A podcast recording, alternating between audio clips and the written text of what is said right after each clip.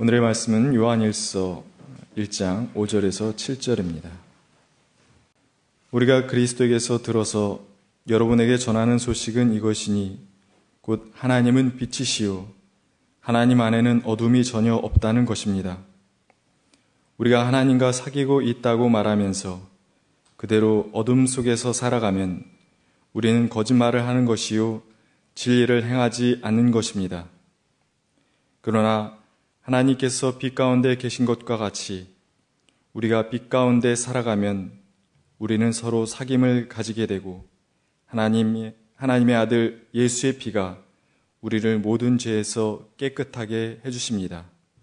이는 하나님의 말씀입니다. 모두 자리에 앉으시기 바랍니다. 점 좋으신 우리 주님의 은총과 평강이 교회 여러분 모두와 함께 하시길 빕니다. 계절은 한로에서 상강을 향해 가고 있습니다. 지금 딱 그 한복판이라고 말할 수 있겠는데요. 초록을 자랑하던 나무들이 그 초록의 나뭇잎들을 벗고 이제는 울긋불긋하게 물들어가고 있는 아주 아름다운 계절입니다. 우리의 마음도 붉어지는 단풍처럼 따뜻해지면 참 좋겠습니다. 그러나 우리가 살고 있는 세상은 여전히 복잡하기만 합니다. 아, 히말라야에 갔다가 죽임을 당한 죽음을 당한 아, 그 산악인들 그들도 하나님이 품에 안아 주시길 바랍니다. 도처에서 테러와 공포로 말미암아 죽어가고 있는 사람들도 하나님이 품어 안아 주시기를 소망합니다. 날마다 세상이 너무도 복잡하고 세상이 너무 거칠어진 것 같아서 요즘은 정말 마음이 힘들 때가 아주 많이 있습니다. 며칠 전 아, 시집을 뒤적거리다가 일본 시인인 다니카와 슌타로라고 하는 사람의 시집을 읽다가 지구가 너무도 사나운 날에는 이라는 시를 만났습니다. 시는 아주 단순합니다. 이렇게 되어 있습니다. 지구가 너무도 사나운 날에는 나는 화성에게 말 걸고 싶어진다. 이쪽은 흐려서 기압도 낮고 바람도 강해질 뿐. 이봐, 그쪽은 어때? 달이 보고 있다. 완전히 냉정한 제3자로서 많은 별이 주시해서 아프다. 아직도 어린 지구의 자식들이요. 지구가 너무도 사나운 날에는 화성의 붉은색이 따뜻한 것이다. 이런 시입니다. 설명할 것도 없이 느낌만으로도 이 시의 아, 그 메시지를 알 것 같습니다. 시인의 감성을 따라 말하자고 한다면 노랗고 붉게 물드는 나뭇잎들은 사나운 세상에 사느라 거칠어진 우리 마음을 어루만지는 화성의 손길 혹은 눈길인지도 모르겠습니다. 우리는 모두 하나님의 현존 앞에 지금 서 있습니다. 주님은 우리의 상처 입은 마음을 어루만지고 계십니다. 숨가쁜 질주를 잠시 멈추고 선물로 주어진 삶을 한껏 누려보라고 주님은 우리를 예배의 자리에 불러 주셨습니다. 오늘 우리가 본문에서 읽은 요한은 요한 1서를 읽었습니다만은 요한은 하나님의 사랑과 은혜의 깊이를 드러내기 위해 다양한 은유를 사용하고 있습니다. 하나님은 영이시다. 하나님은 사랑이시다. 하나님은 빛이시다. 라고 하는 말들입니다.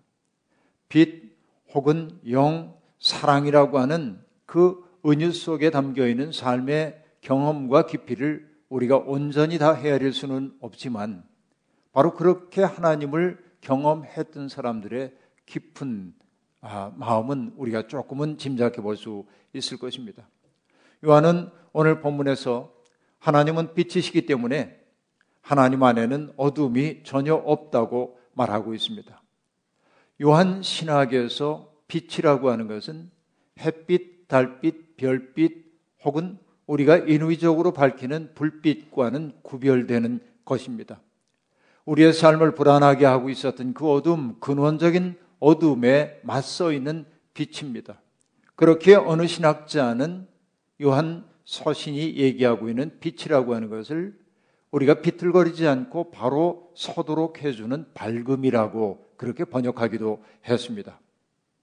그렇게 하나님 안에는 어둠이 조금도 없습니다. 어둠 속에서 우리는 갈피를 잡기 어렵고요.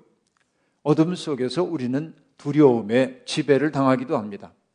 하나님 안에서 산다고 우리들이 고백하고 있음에도 불구하고 우리는 여전히 방황하며 살고 있습니다. 다른 말로 말하자면 하나님 안에 산다고 얘기하면서도 우리 속에 빛이 없다는 사실을 우리는 종종 인식하지 않을 수 없다는 말입니다. 그래서 가톨릭에서 굉장히 중요한 신학자인 칼 라노라고 하는 사람의 기도가 세계는 크게 다가옵니다. 여러분, 독일에서는 이 신학자들도 굉장히 중요한 인물들로 여겨지기 때문에 칼 라노의 이름을 딴 거리도 있고 공원도 있는 것을 제가 프라이브루크에서 보고 마음속에 감동을 한 적이 있는데 이 칼바노가 하나님 앞에 바치는 기도가 이러합니다. 주님, 어둠은 여전히 우리와 함께 있습니다. 당신은 여전히 숨어 계시고 당신께서 창조하신 세상은 당신을 알려고 하거나 받아들이려 하지 않습니다. 당신은 늙어버린 세상에 여전히 숨어 있는 어린이입니다. 당신은 세계 역사의 장막에 가려져 여전히 눈에 띄지 않으며 여전히 십자가의 죽음이라는 사건 속에서 알려지지 않도록 예정되어 있습니다. 오 모든 존재에 숨겨진 주님, 그러나 저는 당신을 향한 신앙을 과감히 탄원합니다. 저는 당신을 고백하는 가운데 당신과 함께 서 있을 것입니다. 주님 안에 빛이신 주님 앞에 서 있음에도 불구하고 여전히 우리의 내면 속에 어둠이 있지만 어둠 속에서도 빛을 향하여 발돋움하며 살겠다고 오늘 신, 이 신학자는 그렇게 다짐하고 있습니다. 요한은 믿음을 하나님과의 사귐이라고 설명하고 있습니다. 사귀다라고 하는 단어의 사전적 정의는 이러합니다. 서로 가까이 하여 얼굴을 익히고 사이좋게 지내다라고 하는 말입니다. 그렇다면 믿음이란 무엇입니까? 하나님을 저곳에 계신 분으로 대상화하고 경배하는 일이 아니라 하나님과 마주 바라보며 친밀함을 나누는 것이 하나님과의 사귐 곧 믿음이라고 말할 수 있겠습니다. 많은 사람들이 하나님을 상을 주거나 벌을 내리는 절대적 타자로 대상화해 생각합니다. 조그만 죄를 지으면 우리를 벌 주시고 뭔가 근사한 일을 하면 상 주시는 분으로 우리들은 그렇게 하나님을 절대 타자로 생각할 때가 많이 있습니다. 혹은 어떤 사람들은 하나님이 우리가 인생의 어려운 곤경을 만날 때마다 부르짖기만 하면 나타나서 우리의 문제를 해결해 주는 해결사로서의 하나님을 상정하는 경우도 있습니다. 중세 여러분 이 연극 무대에서 악인들과 선인들이 싸우고 있을 때 선인이 악인에게 당할 즈음에 기계 장치로서의 신이 튀어나와서 악인을 징계하는 일이 중세의 연극 무대에 자주 등장했는데 그 신을 뭐라 얘기하냐면 deus ex machina 기계 장치로서의 신이라고 말하고 있는데 그러니까 우리의 문제를 해결해 주기 위해서 하나님이 언제나 대기하고 있는 분으로 그렇게 하나님을 부려먹을 때도 많이 있는 게 사실입니다. 그러나 우리가 하나님을 믿는 것은 벌을 두려워하기 때문도 아니고 상 받기 위해서도 아닙니다. 우리의 문제를 하나님이 일일이 해결해 주시기를 원해서도 아닙니다. 오늘 요한의 어법대로 말하자고 한다면 우리가 주님 안에 있는 까닭은 주님과 친밀한 사귐을 갖기 위해서입니다. 주님과 함께 있으면 우리의 마음이 따뜻해지고 맑아지고 넓어지기에 우리는 주님과 사귀기를 소망하는 것입니다. 사귐을 뜻하는 헬라어 단어는 여러분도 잘 아시는 것처럼 코이노니아입니다.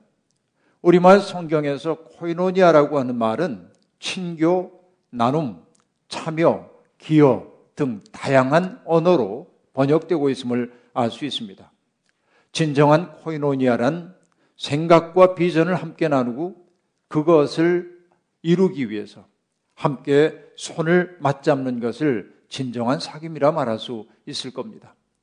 여러분, 바울 사도가 아주 뜨거운 마음으로 했던 말이 있죠. 자기의 인생의 소원을 빌립보서 3장 10절에서 말한 바가 있습니다. 그는 이렇게 말합니다. 내가 바라는 것은 그리스도를 알고 그분의 부활의 능력을 깨닫고 그분의 고난에 동참하여 그분의 죽으심을 본받는 것입니다. 라고 말했습니다. 여기서 여러분 그분의 고난에 동참하여 라고 얘기할 때 바로 코이노니아라고 하는 단어가 사용되고 있습니다. 코이노니아는 그러니까 즐겁게 친교를 나누는 것만이 아닙니다. 내가 누군가와 친교를 나눈다고 하는 것은 그분이 겪었던 고난의 깊이까지도 내 속으로 받아들이는 것을 의미한다고 볼 수 있습니다. 하나님의 뜻이 우리를 거스릴 때도 있습니다. 하나님의 뜻이 우리에게 희생을 요구할 때도 있습니다. 그럼에도 불구하고 주님께 등을 돌리지 않고 그분 곁에 머물려 있으려고 하는 것이 하나님과의 사귐입니다. 우리는 과연 이런 하나님과의 사귐을 지속하고 있습니까? 정말로 그러합니까? 요한은 우리가 하나님과 사귀고 있다고 하는 표가 있다고 말합니다. 그것은 무엇입니까? 하나님과 사귀는 사람들은 어둠의 행실을 하지 않는다라고 말했습니다. 하나님과 사귀고 있다고 말하면서 어둠 속에 살아간다면 우리는 거짓말을 행하는 것이고 진리를 행하지 않는 것이라고 말합니다. 우리가 어둠 가운데 산다고 하는 말을 바울 사도의 언어로 얘기하자면 어떻게 될까요? 정욕을 채우려고 육신의 일을 도모하는 것입니다. 이것이 바울의 언어입니다. 혹은 땅에 있는 것들을 생각하는 삶, 바로 그것이 어둠의 행실입니다. 하나님과 사귄다고 하면서 그런 어둠의 행실을 하는 것은 우리의 믿음이 적실하지 못하는 사실을 드러낸다고 말하고 있습니다. 하나님과 우리의 진솔한 사귐을 방해하는 것들은 음행과 더러움과 정욕과 악한 욕망과 탐욕이라고 골로새서는 말하고 있습니다. 교회란 무엇입니까? 하나님과의 사귐을 통해 우리를 확고하게 붙잡고 있는 어둠에서 빠져나와 빛을 지향하려는 사람들의 모임입니다. 그렇기에 성도들의 사귐은 일반 세상 사람들의 사귐과는 달라야 합니다. 우리들이 서로에게 인간적인 친밀함을 느끼는 것은 매우 중요합니다. 취미 생활도 함께 할 수 있습니다. 서로 정보를 주고받고 유익함을 도모할 수도 있습니다. 그러나 성도의 사귐의 핵심은 무엇입니까? 빛 가운데 살아가도록 서로를 격려하고 때로는 책망하고 때로는 빛 가운데 살다가 겪고 있는 고난의 현실에 동참해 주는 것이 성도의 사귐입니다. 그래서 여러분 그 교회의 신비를 얘기할 때 바울 사도는 서로 함께라는 말을 많이 쓰고 있는데 성도는 어떠한 사람들입니까? 서로 무거운 짐을 나눠지고 서로 존경하고 서로 지체가 되고 서로 화평을 도모하고 서로 덕을 세우는 이들이 바로 교회라고 그렇게 말하고 있습니다. 사귐은 차이의 소멸을 지향하지 않습니다. 차이를 존중하고 서로를 용납하는 것입니다. 그렇게 여러분 장 바니에라고 하는 사람은 신앙 공동체에 대해 이렇게 말하고 있습니다. 공동체란 모든 사람이 자, 이 대목이 정말 놀라운 표현인데요. 공동체란 모든 사람들이 자기 중심이라는 그늘에서 빠져나와 참된 사랑의 빛 속으로 들어가는 장소이다. 라고 말합니다. 사람들은 누구나 다 자기에 빠져 삽니다. 자기 중심적으로 세상을 바라봅니다. 그러나 공동체란 자기 중심에서 벗어나와서 빛 가운데 들어가는 거예요. 그리고 그는 말합니다. 사랑은 점차 투신으로 화하는 타인과의 친화력이요 계약 어려운 말이죠. 그 다음에 이렇게 얘기합니다. 서로가 서로에게 귀속되어 있음을 승인하는 인준이다. 사랑은 다른 사람의 말에 귀를 기울이고 그들에게 관심을 가지며 그들의 감정을 함께 느낀다. 사랑은 그들의 요구와 가장 필요한 절실한 필요에 응답하는 것이다.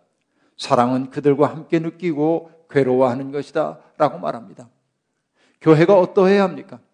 사람들이 자기 중심의 그늘에서 빠져나와 참된 사랑의 빛 속으로 들어가는 것이 교회의 교회됨이라고 말하고 있습니다. 이게 핵심입니다. 교회는 또한 서로가 서로에게 귀속되어 있다는 사실을 승인해야 합니다. 그렇기에 너의 아픔이 나의 아픔, 너의 기쁨이 나의 기쁨임을 느낄 수 있어야 교회가 교회된다 말할 수 있습니다. 바로 그때 우리는 진정으로 하나님 안에서 사귀고 있다고 말할 수 있을 것입니다. 하지만 여러분, 많은 사람들이 교회 다니면서도 상처를 받습니다. 목회자의 정대되지 않은 말, 오염된 말, 그릇된 신학, 편견에 찬 말 때문에 상처를 받은 사람들이 참 많습니다. 우리 교회에 새로 오고 있는 많은 교우들, 그들과 만나다 보면 각자가 다니던 교회에서 받았던 상처에 대한 이야기를 하며 우는 이들을 참 많이 봅니다. 정말 많은 상처를 받았어요. 행복해야 할 신앙생활이 행복을 주기는 커녕 고통을 주었다. 이런 말들이 참 많이 있습니다. 세상에는 자기의 편견으로 신앙을 포장하는 이들이 많이 있습니다. 지향을 잘못 잡고 있는 교회들이 있습니다. 저는 위험하지만 말합니다. 그런 교회에 머물러 있어야 할 까닭이 없어요. 그 교회를 바꿀 수 없다고 한다면.